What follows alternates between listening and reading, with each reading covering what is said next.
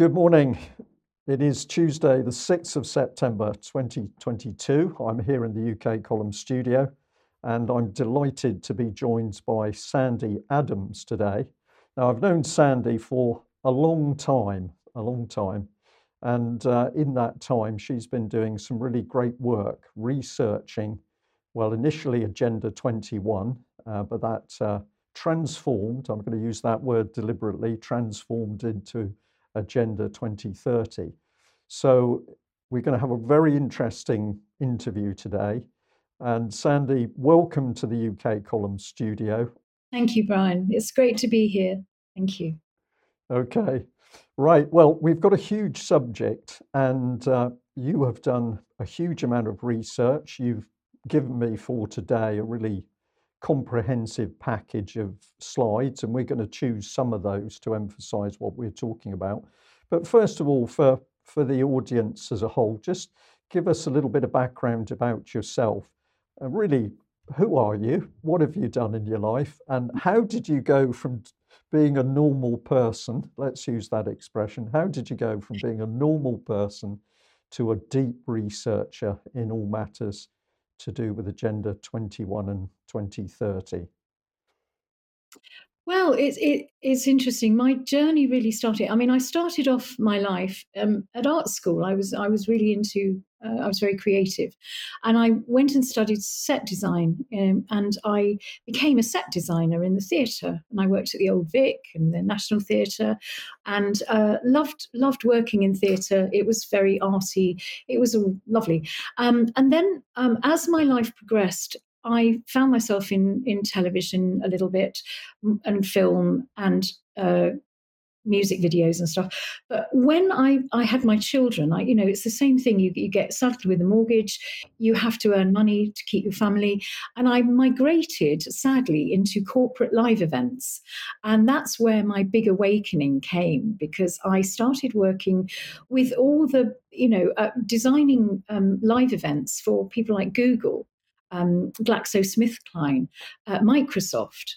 Um, and I, I encountered these people, and I had this almost visceral, uh, you know, sort of aversion to what I was doing. Um, and it really came to me when I was working for Microsoft, because I did actually meet Bill Gates once when he was with Microsoft and he was creating um, infrastructure to go into the home and, and, and, and, our world. And I had to create a, um, a whole if you like, an experience. It was a it was a, a walk through experience in Chelsea, and it was called Microsoft Life, and it was it was ha- bringing all this technology into. Um, I had to create a, a, a London Square it was called London, it was called Microsoft Life, and I was the designer on it.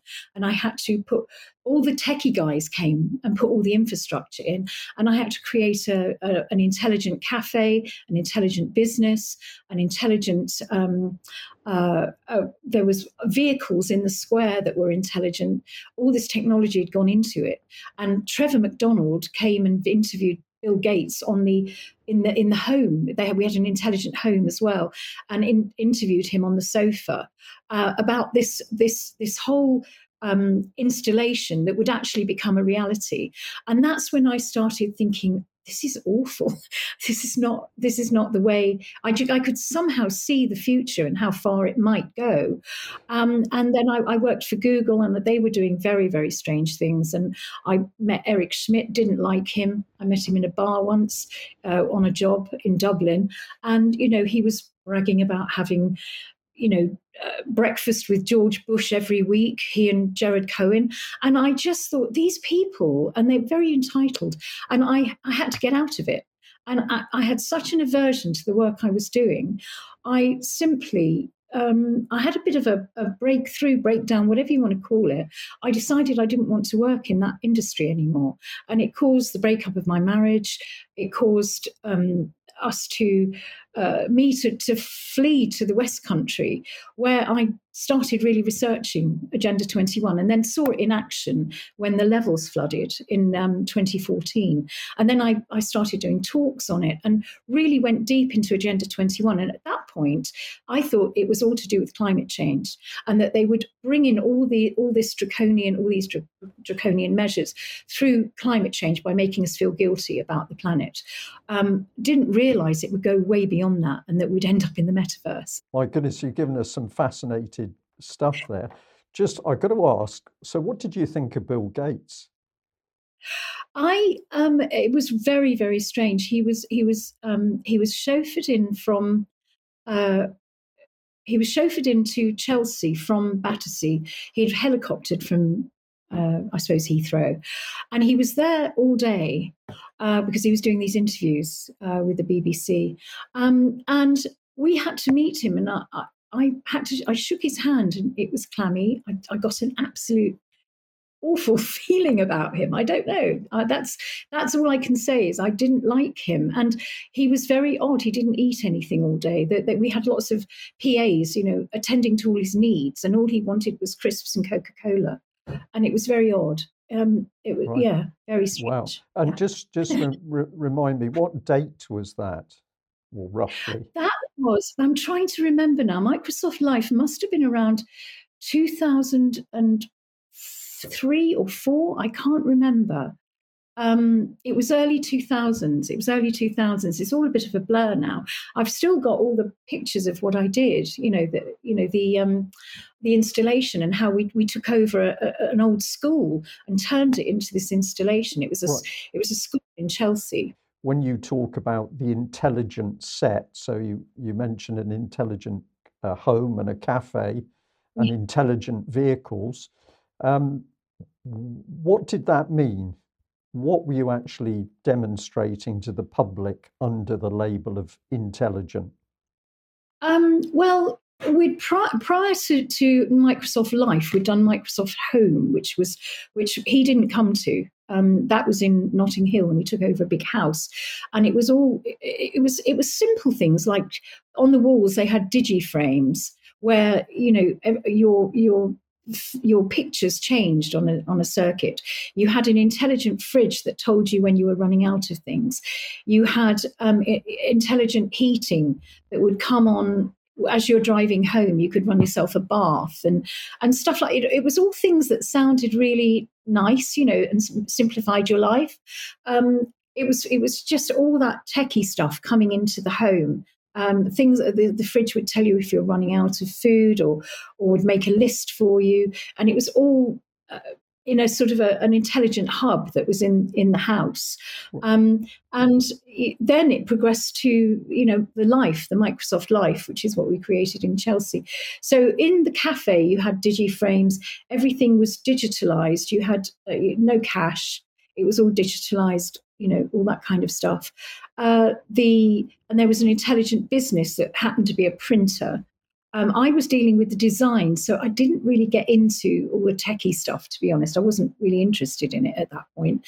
But I could see uh, that, and, and, obviously in the in the in the square, you had vehicles that had sat nav, which to us at that point was unbelievable that you would have sat nav, um, and you'd have a car that was intelligent that would be telling you what it needed and what you know it would talk to you stuff like that. So it was yeah it was it was quite for, for that time it was it was because really the the the real sort of if you like the internet had only come in in the 90s and we're in the early 2000s and this technology seemed unbelievable um, yeah, at the time. isn't that fantastic? And of course you're now in the position you can look back uh, you can see what's around you now and you can look back and of course if we just take one of those things the intelligent vehicles they are now testing driverless cars and driverless mm. uh, lorries and i believe in mm. america they're also testing um, linked lorries so it's not just one driverless vehicle it's it's towing several tra- trailers like a road train and these are happening and of course, they can only happen with the use of GPS or um, sat nav. Uh, but of course, they're also putting out microwave transmissions because the vehicle has got to know its distance from everything around it. So there's there's quite a lot of um, really interesting and I would say worrying techie stuff around that. But isn't that a mm. fantastic start? You've actually shaken the hand of uh, of Mr. Mr. Bill Gates, and it, it didn't give you a good feeling.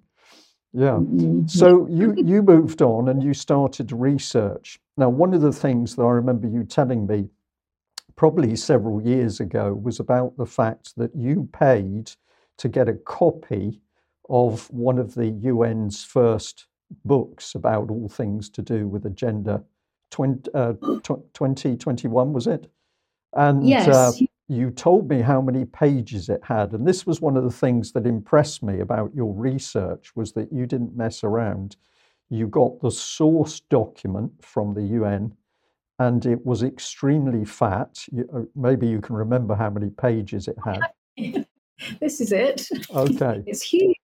Uh, it's called the Global Biodiversity Assessment, and it has well over a thousand pages. Um, and it it really was um, it, it, was the blueprint. It, it, was the action plan of Agenda 21. I mean, Agenda 21 is just this is the plan, you know, and this is available on their website.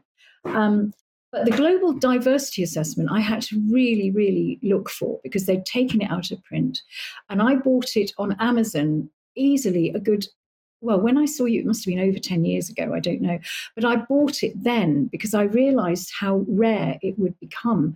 You cannot get it now. I paid £50, which 10 years ago was quite a lot of money to buy a research document. And I thought, oh, I'm, you know, and also I did impoverish myself by, by running away to the West Country and, and becoming a, a sort of truther.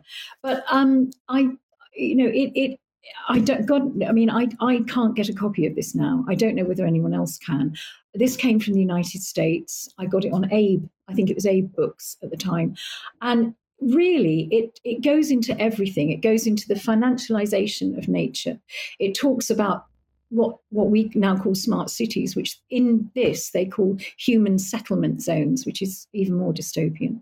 Um, and they talk about how you will have the people living in the human settlement zones and the corridors in between that will be just be federal and military access, and that this is all because we have destroyed the planet. We awful human beings have uh, we don't deserve to be in nature. We have to be corralled into urban human settlement zones. So that was the big, you know, and it's it's literally categorizes and it's it's a blueprint of how to manage every single resource on the planet. That, that's exactly what this document is all. I mean, I call it a document. This huge tome is all about. So right. it's um and and the, the, I believe that you cannot get hold of this. I don't know. I've I've tried and I can't get hold of another copy. And it, it would seem that the UN have have now just they they don't acknowledge that it exists anymore right. because I think it's there's much information in it. Yeah. Uh, but the key bit there, Sandy, is that you are sitting talking to me with the evidential document sitting on the table beside you. And this, this is so important because we are putting out information, obviously, to our viewers and listeners. Uh, they want to know that what, what we, what you are talking about is factual. And you can do no better than say, here at my right hand side, I have their own document, and this is this is what it says. Very interesting that you find you're saying you're finding it difficult to to uh, get another copy or see where you can get another copy. Um, but this seems to happen so often with these documents that once people discover them, they seem to drift off the internet. And I, I can reinforce that with uh, the example of a particular book that, that, I have a copy of. Of course, I'm going to embarrass myself now by not exactly remembering the name of it, but it was written by three university professors, and it's all about the use of applied behavioural psychology in the UK government. Very detailed document, lots of footnotes, very well written, an amazing book. I bought it for about £16, and now I can't find it on um, I can't find it on Amazon anymore. I can't find it on the internet. It seems to have disappeared, and I think it's disappeared because actually, unwittingly, those university professors were actually exposing something which they weren't supposed to expose, which was, I, I use the, the word malicious when I say this, malicious applied psychology. But just to reinforce what you've told us, that you, you think the book has disappeared. So you, I know, got reading that book and you were astonished at what you started to read.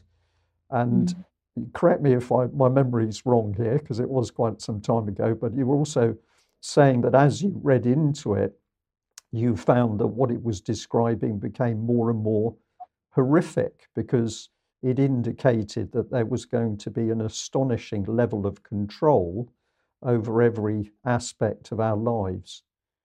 So, mm. this is some document. Yes, I mean, it, it really went into uh, just about every area. I mean, uh, it was it was a plan really to control every resource, um, whether it be sea, uh, land, uh, trees, animals. Uh, literally, it was an inventory and a control um, directory on on how they were going to roll this whole thing out. And um, and and and, and it, you know now you realize how it's gone beyond that you know and and it's it's it's the whole ai thing has come into it.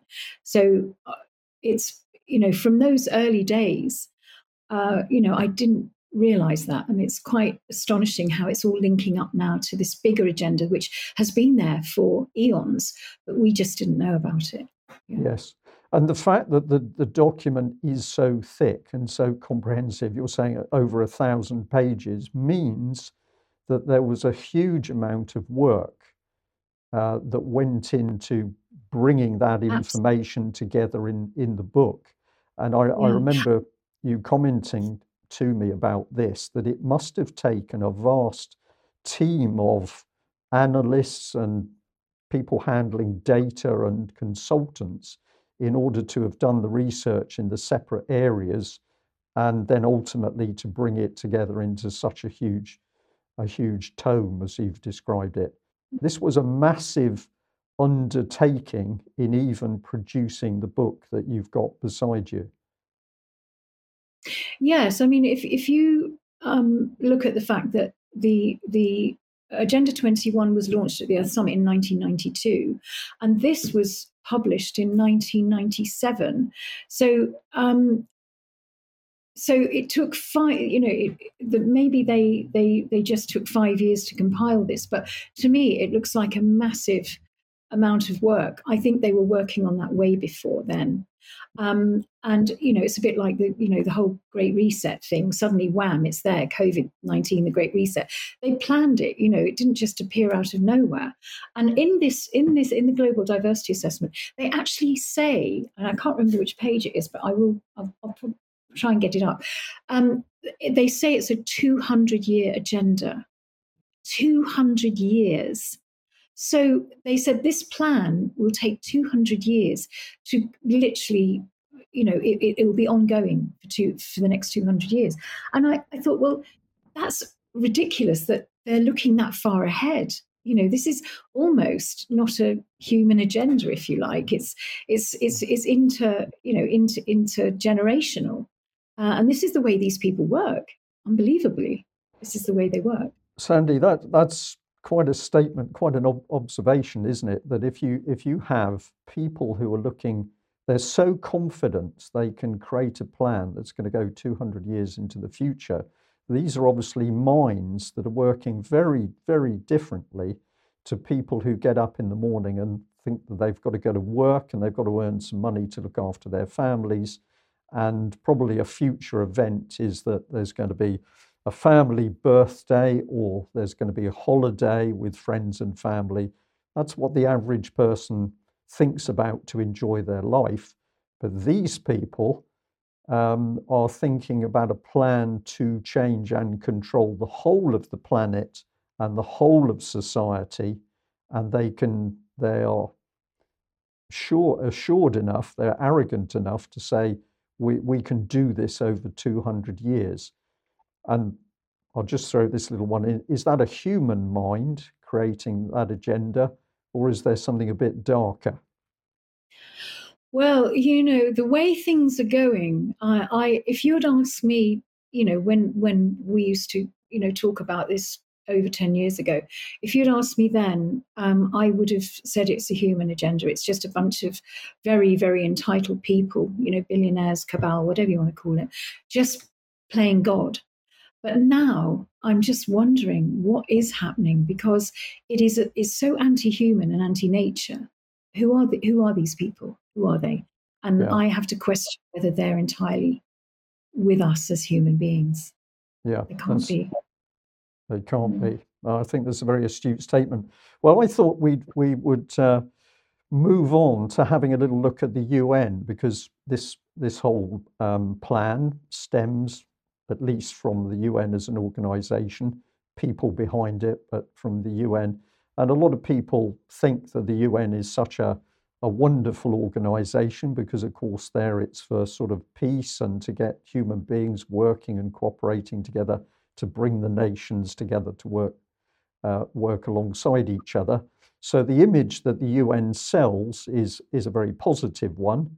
Um, here you've labelled it the unaccountable United Nations, and uh, yes, tell tell us why you are more suspicious of the UN. Um, they, they they have a disclaimer on their website, which literally um, makes them totally unaccountable, and and they they say you know we can move gold and currency around the world, um, and uh, you know with unlimited you know sort of with without restriction and um, and they, they can they can bring prosecution to any corporation or individual, but you cannot prosecute the United Nations. And they are, you know, the, the, more you look at what the United Nations get up to when they're supposedly peacekeeping, and we know that they and the WEF and all the, the nefarious groups that they are aligned to um, are really in control of, of our destiny. And we didn't elect them. We didn't elect any of these people. So they are to- they're, they're acting in a totally unaccountable way.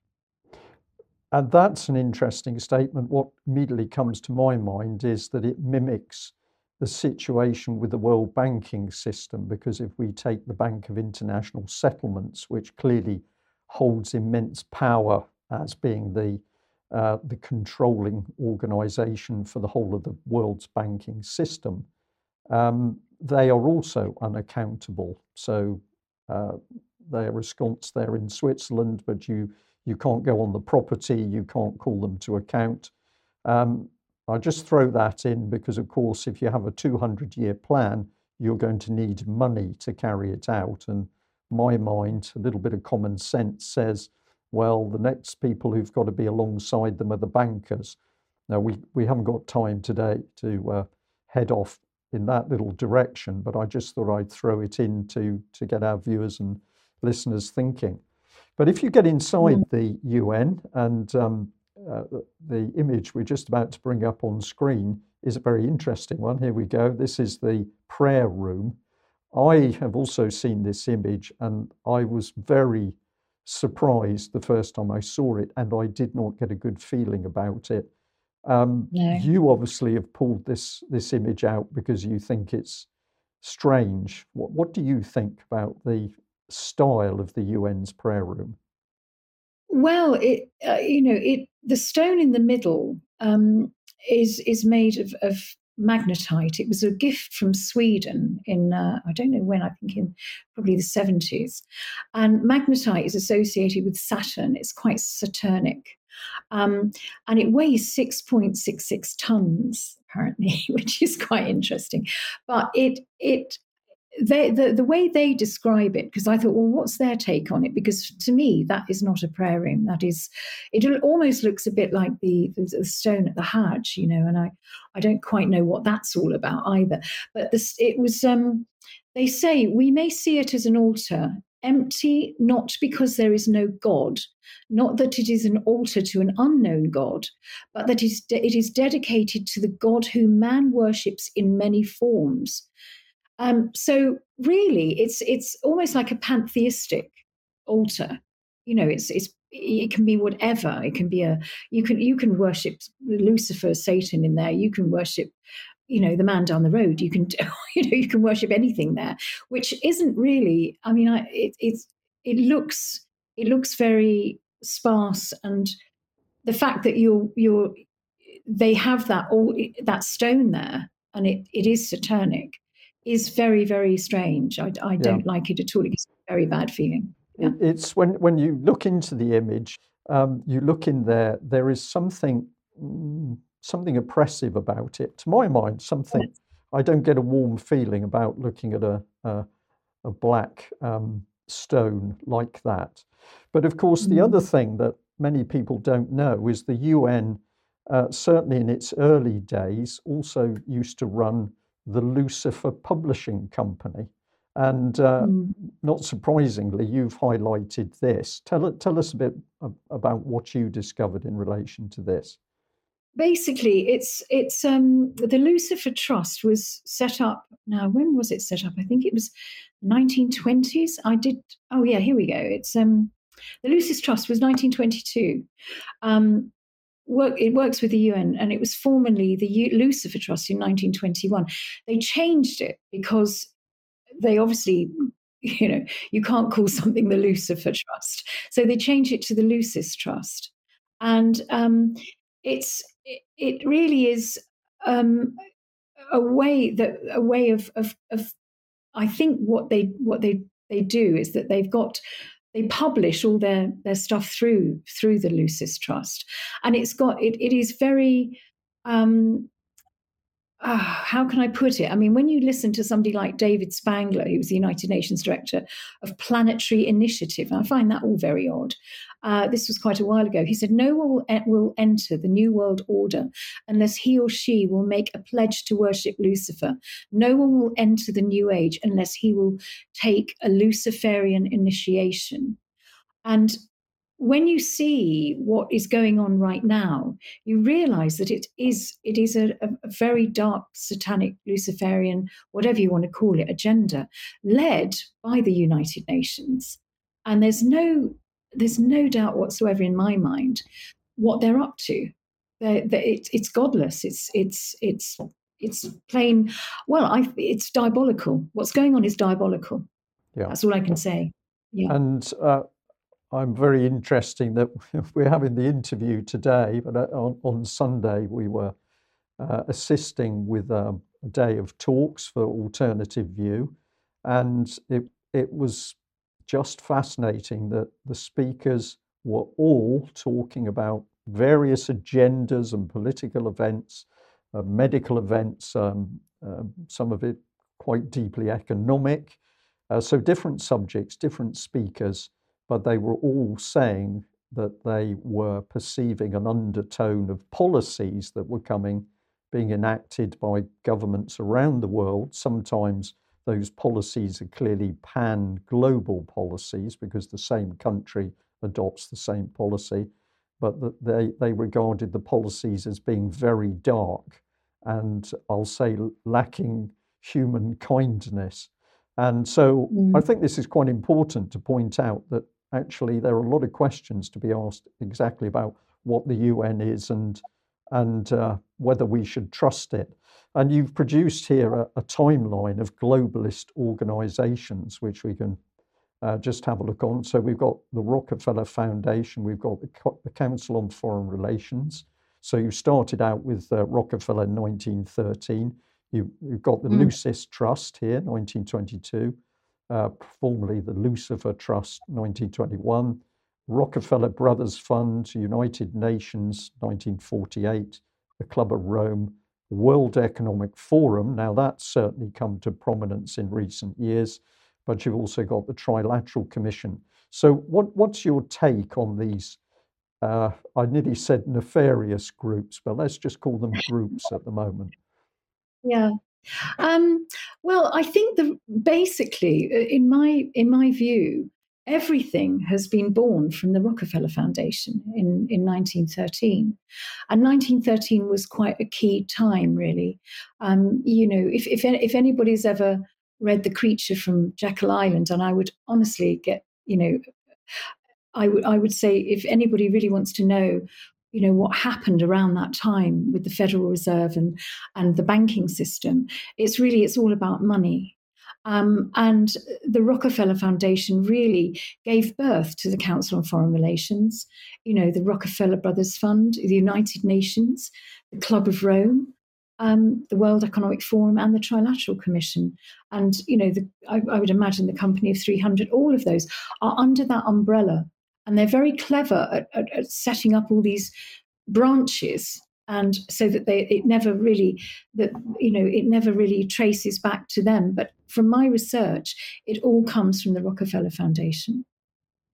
Right. And and of course it, you you have um, you have started to research these particular areas because your interest was triggered from that original big fat document. So i'm, I'm just for the audience to to um, keep them just moving along the little path as we go through this discussion is that you start off looking at a plan. That plan is unbelievable because of its size and scope and the fact it's going to take 200 years. And then you ask probably a very simple question well, who created this lot? And that's led you through these, these organizations. And I would say for our audience, uh, these are organizations which are largely hidden in plain sight because you can put any of those names into uh, the search engine and you will come up with information. Uh, you, you probably come up with information about the organization and when it was formed. You will usually come up with names of people who are involved with the organizations. Not always, but usually you will. But then you're left with a question well, who are these people and what gives them the power to come together to decide how the world should be in the future? That's how I look at it. I don't know whether you'd agree mm. with that, Sandy. No, abs- absolutely. No, I mean, the, these people are um, highly entitled. They they feel that they uh, that, that, that human beings really are useless eaters. They've said that. You know, there was an amazing whistleblower a guy called George Hunt at the original um, Earth Summit. And he was there, he was a, a businessman, and he was there. Um, to, his son had died, and he was there to promote, promote environmentalism because that's what his son worked in. And he went and he he he witnessed um, bankers calling us cannon fodder you know and it's all on the web if you if you look for you know i think it's george hunt whistleblower at the UNCED conference because they also called it the UNCED conference, UNCED, um, and and he, he he explains, and he spent all of his life trying to explain that this the Earth Summit was a really bad thing. They put it over as something wonderful to save the planet. It wasn't. It was all about the control of the human being and everything on the Earth. Yeah. Right. That that's quite a scope, isn't it? Well, we are, yeah. we are going to look in, in a little bit of detail at the, the uh, UN's Agenda 21 2030 itself. But before we do that, since we've covered some of these other organizations, the World Economic Forum, uh, Trilateral Com- Commission, the Club of Rome, um, you've got some other documents here which show the uh, at least the involvement of these organizations in the general theme around Agenda 21. So the first one we've got on the screen here is the first global revolution, a report by the Council of the Club of Rome. Um, we'll put that alongside Agenda uh, Summit Agenda 21. Mm. But what, what can you tell us about the um, this report by the Club of Rome? Well, interesting. The, this was the last club. There, there's three main um, Club of Rome reports that are really the bones of Agenda 21, the, the you know, the Earth Summit document.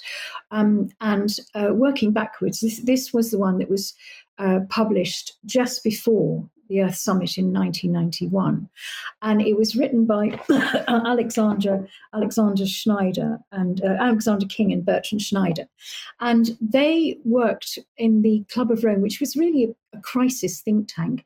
It was a, the way they could create a crisis that would have to be overcome by a global response, and um, really it was all about trying to find a, a crisis that would unite unite humanity under one umbrella. And they decided that climate change, or what they called then global warming, would fit the bill. And it, it is actually written in here that, um, you know, they, they, they, they were looking for an enemy to unite humanity because basically the Cold War was over. All the world wars were over. The wall had just come down in 1989. And they thought, what, you know, bankers need enemies, you know, in order to make money. Um, and so the need, they actually said the need for enemies seems to be common, a common historical factor. States have striven to overcome domestic failure and internal contradictions by designating external enemies. Um, when things become too difficult at home, divert attention by adventure abroad. Bring the divided nation together to face an outside enemy. So this that's on page 108. But then on a page 115, and I have it here, um, they say the common enemy of humanity is man. So they made us the enemy. Uh, in searching for a new enemy to unite us, we came up with the idea that pollution, the threat of global warming, water shortages, famine, and the like would fit the bill. Great. In their totality and in their interactions, these phenomena do constitute a common threat which demands the solidarity of all people. All these dangers are caused by human intervention, and it's only through changed attitudes and behavior that they can be overcome. The real enemy, then, is humanity itself. And that is what they've done. They've, they've made us the enemy of, of the whole world. Um, and we're not, you know, they are. But they've de- designated us as the enemy and identified us as the enemy and have guilt tripped at the Earth Summit, they guilt tripped 178 leaders of countries to sign up to Agenda 21 at the Earth Summit. I mean, unbelievable. That's exactly what they did to try and, and pull humanity together under a common threat and to make us believe that it was our fault that, that this has all happened. Uh, Sandy, you've done a brilliant job there again because, of course, you, you've you've used the source document and you're quoting from the Club of Rome itself as to what the intention was. So there's no ifs and buts about this. That that is what they said, and ultimately you can then see the policy following through. Um, you said they, and of course this is a critical thing. Are you able to tell us any more about who the they in the Club of Rome is? Well, you know, if if you look at the Club of Rome, I don't know whether they publish. Um, obviously, you've got you've got world leaders, you've got you know people like um, Zbigniew Brzezinski, all the movers and shakers that were all behind, all in the World Economic Forum. All of these people are the same. They they they all belong to the same club if you like. It is a club. You know, the Club of Rome is a club, and you only get invited into the Club of Rome if you actually are, you know, for this agenda. And the Club of Rome uh, has been it was it was formed formed by the United Nations. Uh, it, it, actually is is a it was used by the United Nations to create the documents that would then become Agenda 21. So they they use world leaders, all sorts of people are in the Club of Rome. Right. Um, and I think you could look it up. You could look up, you know, people in the Club of Rome, but most of them were the pe- people at the Earth Summit um, and you know people like Maurice Strong, um, Al Gore, you know all those people that that pulled this whole thing together. Yeah.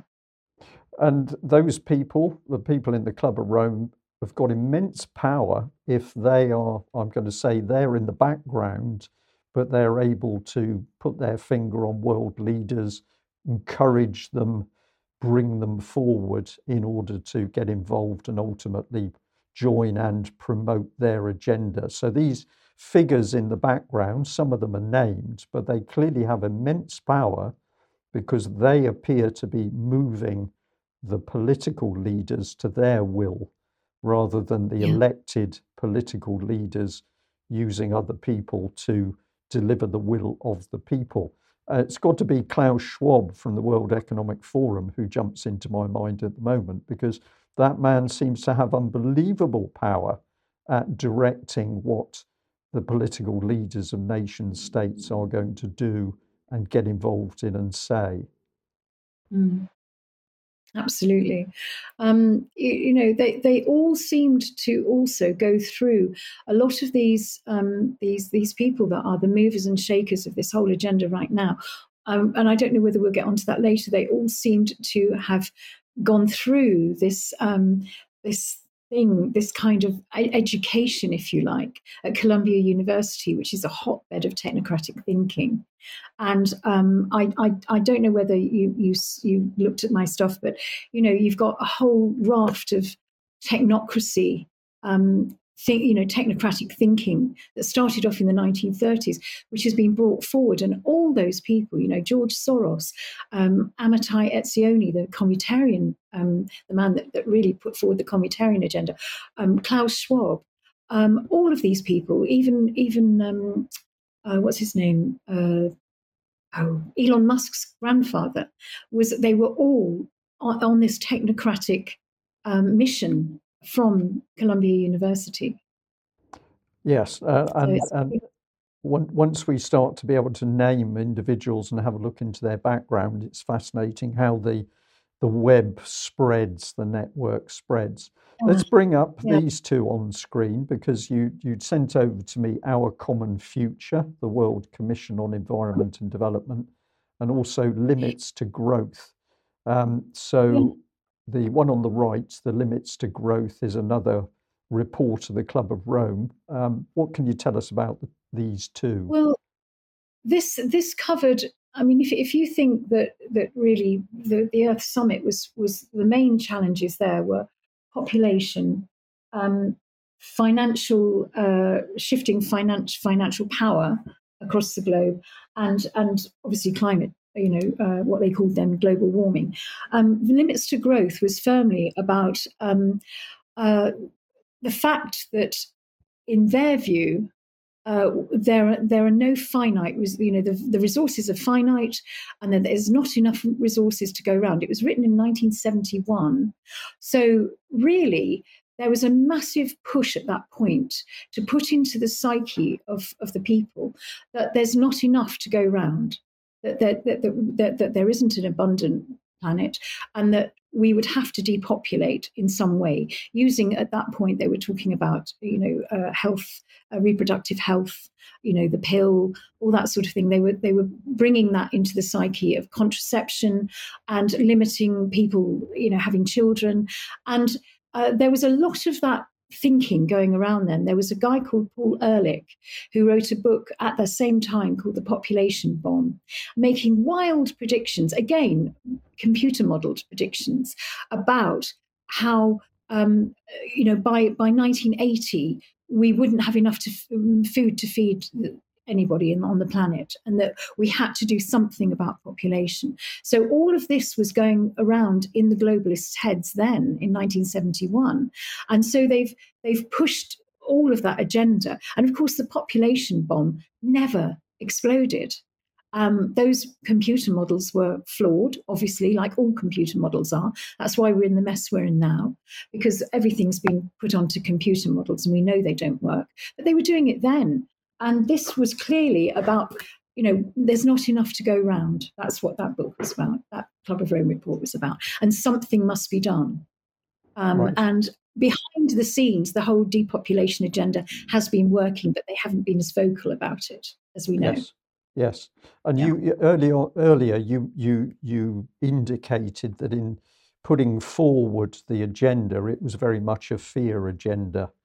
Uh, yeah. It was based on fear. We have to do this because climate change, or there's going to be too many people in the world and we won't be able to feed ourselves. So the undertone of the agenda that they were pushing was fear based. Yeah, and, exactly. as, it, as it is now, and as it as it will continue to be, you know, they're just trying to, you know, they feed on fear. They love us being fearful. Yes, because that that give the, the the state of anxiety then makes it easier to control people, and they become yeah. more susceptible to suggested policy. And and uh, at the moment, uh, it's fascinating that we've now got qualified professionals, so psychologists, psychotherapists, uh, even some psychiatrists, who are now starting to look at political use of applied psychology and say this is wrong, this is this is harming people as opposed to helping them. So we, yeah. we really have moved into Agenda 21's future. And you've given us a, a fa- fantastic lead into this uh, this Agenda 21, which was the the first um, the first agenda. And if I pop these up on screen, you did mention these earlier, but let's recap on them because uh, what are they looking at in the policy? Well, everything all land, water, minerals, construction, means of production, plants, animals, en- education, energy, information, human beings, control of all religious doctrine. And the last two should really grab people's attention that every human being is to be controlled. Mm. Absolutely. And um, this is Maurice Strong. So you, you've selected him as one individual to talk about. Uh, but uh, what what made you choose Maurice Strong out of all the people you could have?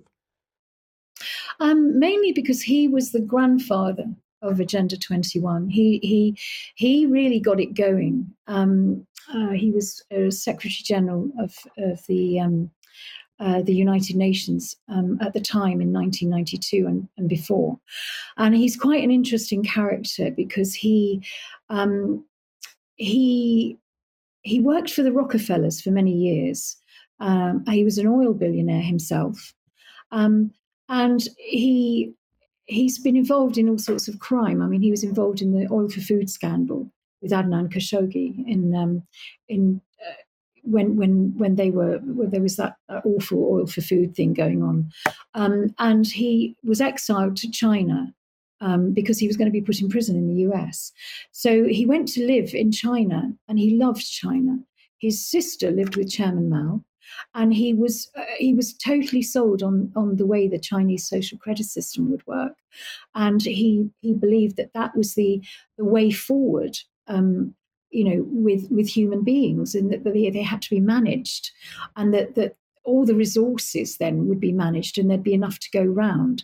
Um, but he uh, he he he he's he's not an honest man. I mean, when he was in in um, in China, he set up a car company, a car manufacturing company with George Soros called Chery, C H R E Y, and uh, they were they were shipping carbon unfriendly cars to America to sell. So he he'd do anything for money. He's just like all the rest of them. It's just a means of control and to be one of the elite, you know, to, to be a global elite uh, who will actually control everything. And it's a very different story for the rest of us. So he's he's not somebody to be trusted. And he set up the whole Earth Summit.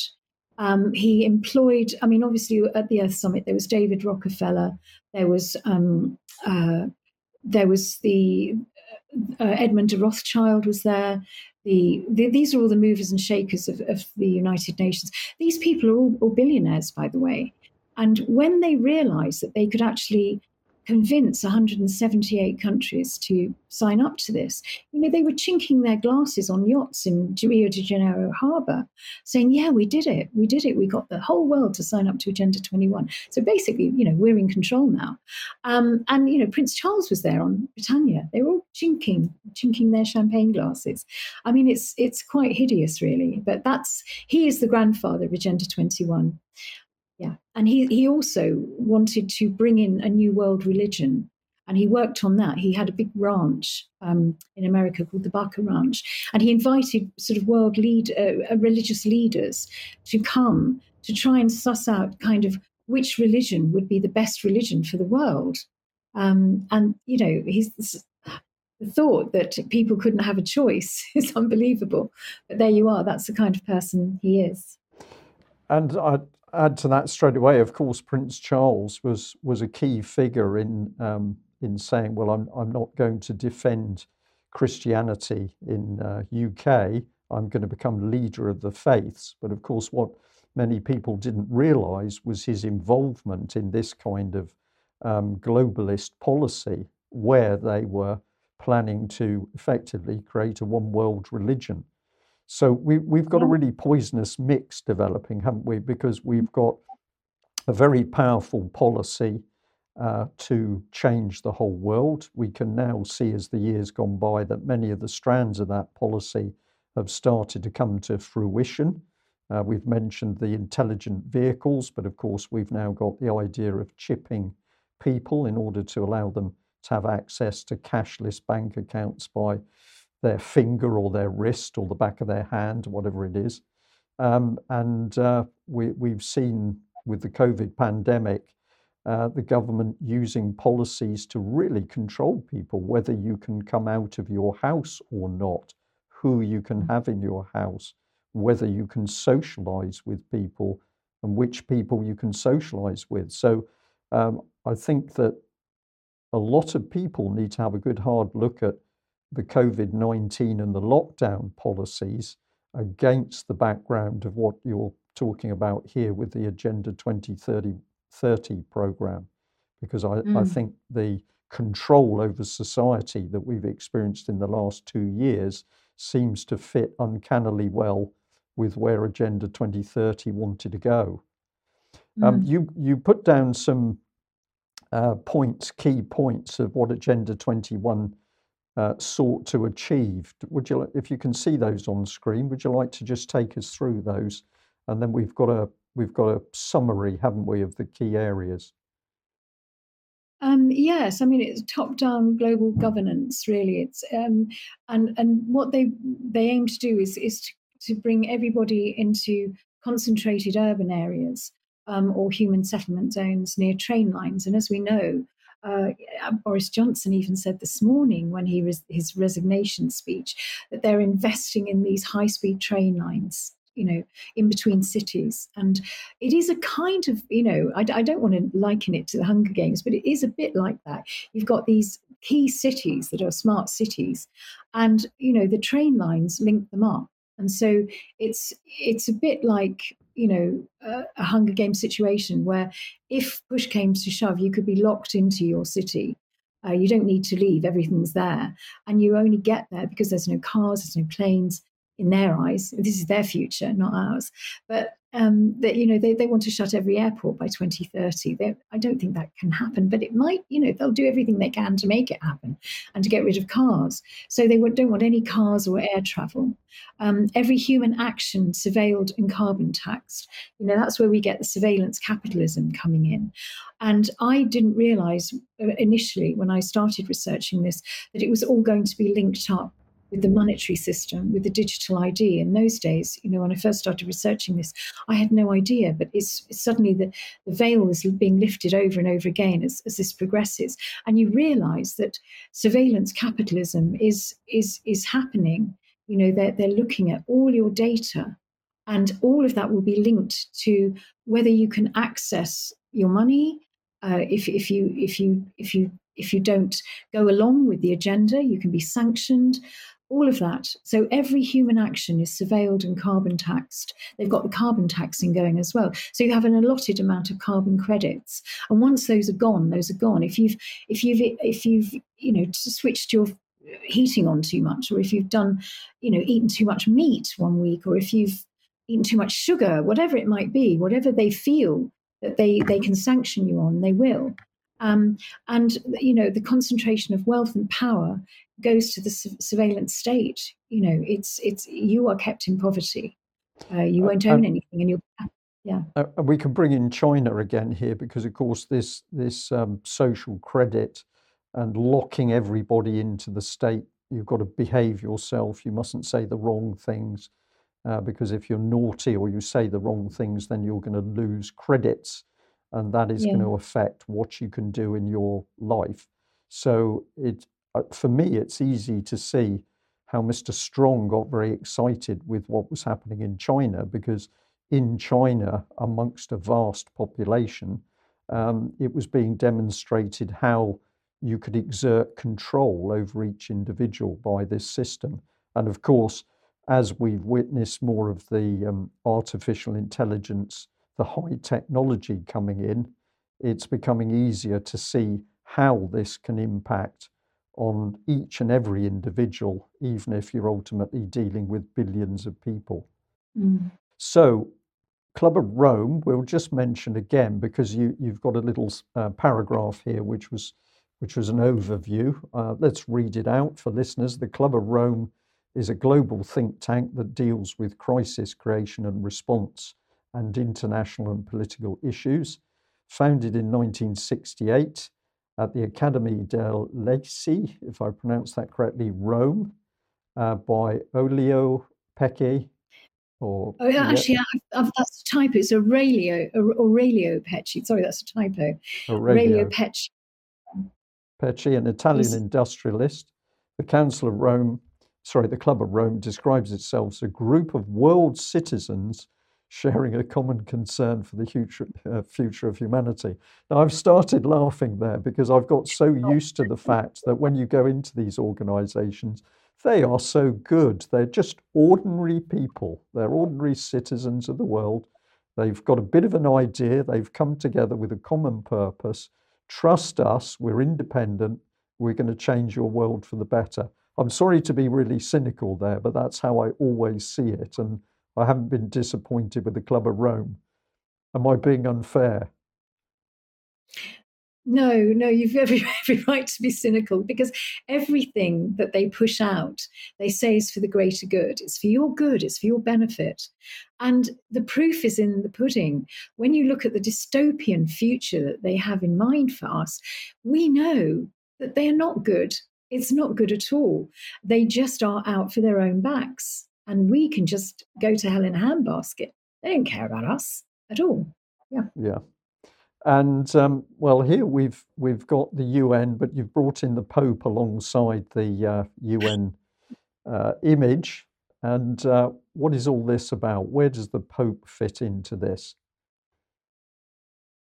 Well, it's it's interesting. You know, he that the Vatican is so enmeshed in all of this uh, it, you know, it's my belief that the Vatican is not godly at all. I'm, you know, I'm sorry I'm going to upset a lot of Catholics by saying that, and I'm sorry about that.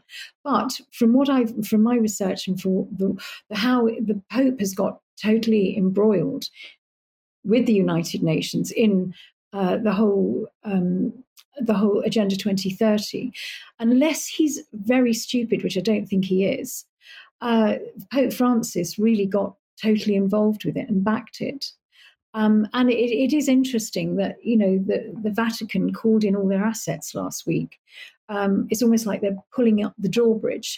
They pulled in all their assets to be uh, pulled in by the 20th of September. They know what's coming. And basically, um, you know, the, the most unreported story of 2015 was um, that in the last week of September in uh, 2015, Pope Francis met President Obama to make his keynote speech to the UN General, General Assembly on the future of the world and to unveil Agenda 2030. Um, so it, he's, he's, effectively making the Catholic Church the UN servant on earth. I mean, they, they are totally beholden to the United Nations in pushing this agenda forward. Um, and of course, a, a, lot of the Catholic countries thought, "Oh, this is this is amazing. This is must be good." Uh, they've they've got that sort of Catholic thing going there, so they think that because the Pope's endorsed it, it must be it must be good for humanity. Yes. And you know, I, I you know, I, I, don't believe that, that Pope Francis is unaware of the agenda. Personally, yeah. I might be wrong, but he, I personally, I don't think he is unaware. Uh, you, well, we're talking about the Pope, and to make sure everything's fair and above board, I'm going to say many years ago I gave a talk in Ireland, and I, I was asked whether I was a Catholic or a Protestant, and I said I think I would have to say I'm a pro, uh, Protestant. Uh, I was then asked what I thought of the Pope, and I said, Well, I don't think the Pope is a particularly nice person. I don't think the agenda at high level is an agenda which is ultimately going to help mankind. I was in a big hall and there was quite a reasonable audience, and I can still remember the hush that descended over the audience, and you could feel a palpable tension in the air. And uh, that was because principally the audience was Catholic and I was, I was in Southern Ireland.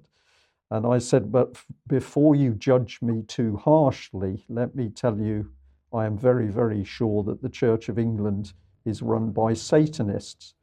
and there was an immediate lifting of the mood in the hall. And uh, mm. very interesting that after I'd given my talk, I, I was surrounded by quite a few people, and we had a very interesting discussion about uh, this aspect, I'm going to say, of religion. Now, we're not going to talk about religion um, in this discussion, but you've you've brought in the Pope, and you're saying you don't get warm feelings for what's happening at high level in the Vatican in relation to these plans. But of course, we've had exactly the same type of input from the Church of England, uh, where we've had the highest levels, the Archbishop of Canterbury uh, mixing with Christine Lagarde and the Bank of England with glasses of champagne in their hands. And uh, also, the UK column was able to expose, uh, I'm going to say about a year ago, probably, that the Church of England had been working with global bankers uh, in order to assemble a, a fund of some, if I remember correctly, 10 trillion, but I think it was more than 10 trillion uh, pounds, which was going to be used to uh, push the global green agenda. And our point in reporting this was that it was fascinating at a time when people couldn't feed themselves in UK, let alone the rest of the world that the leader of the Church of England would be mixing and socializing with high level bankers, not to solve the hunger on his doorstep or on their doorstep, but to progress these globalist plans, which clearly, to my mind, linked into the Agenda 2030, which you're describing. Yes, yeah. Sandy, absolutely brilliant uh, intro- introduction to this subject. And of course, as always, we have to watch the clock. Um, I, I, think you've covered so much material. I, I, I, have so many questions still to ask you. How would you feel about making this into a two part interview? Would you be able to give us some time, uh, maybe in a few days, and we'll record a part two? Is that possible? Absolutely. No, I think that's a really good idea. Yeah, so that we can get it all together because it's it goes further, doesn't it? And we need to wrap it up in one, you know, in two, maybe two parts. That'd be fantastic. Yeah. Well, we we've given a little snapshot CV really of uh, Agenda 2030, and we don't want to spoil it by rushing because we're clock watching. So I think that would be fascinating. And so I'm going to yeah. say to our viewers and listeners, I very much hope you've enjoyed this first part of Agenda 2030 uh, with Sandy Adams.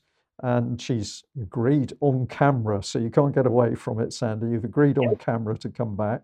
Um, but we will do a part two and we will drill down into the detail uh, uh, around this plan and what it really means for all of us on the planet. So, Sandy, I'm going to say to you, thank you very, very much for joining us this morning. I look forward to you coming back. And thank you so much for, for having me on. Thank you. Okay, wonderful.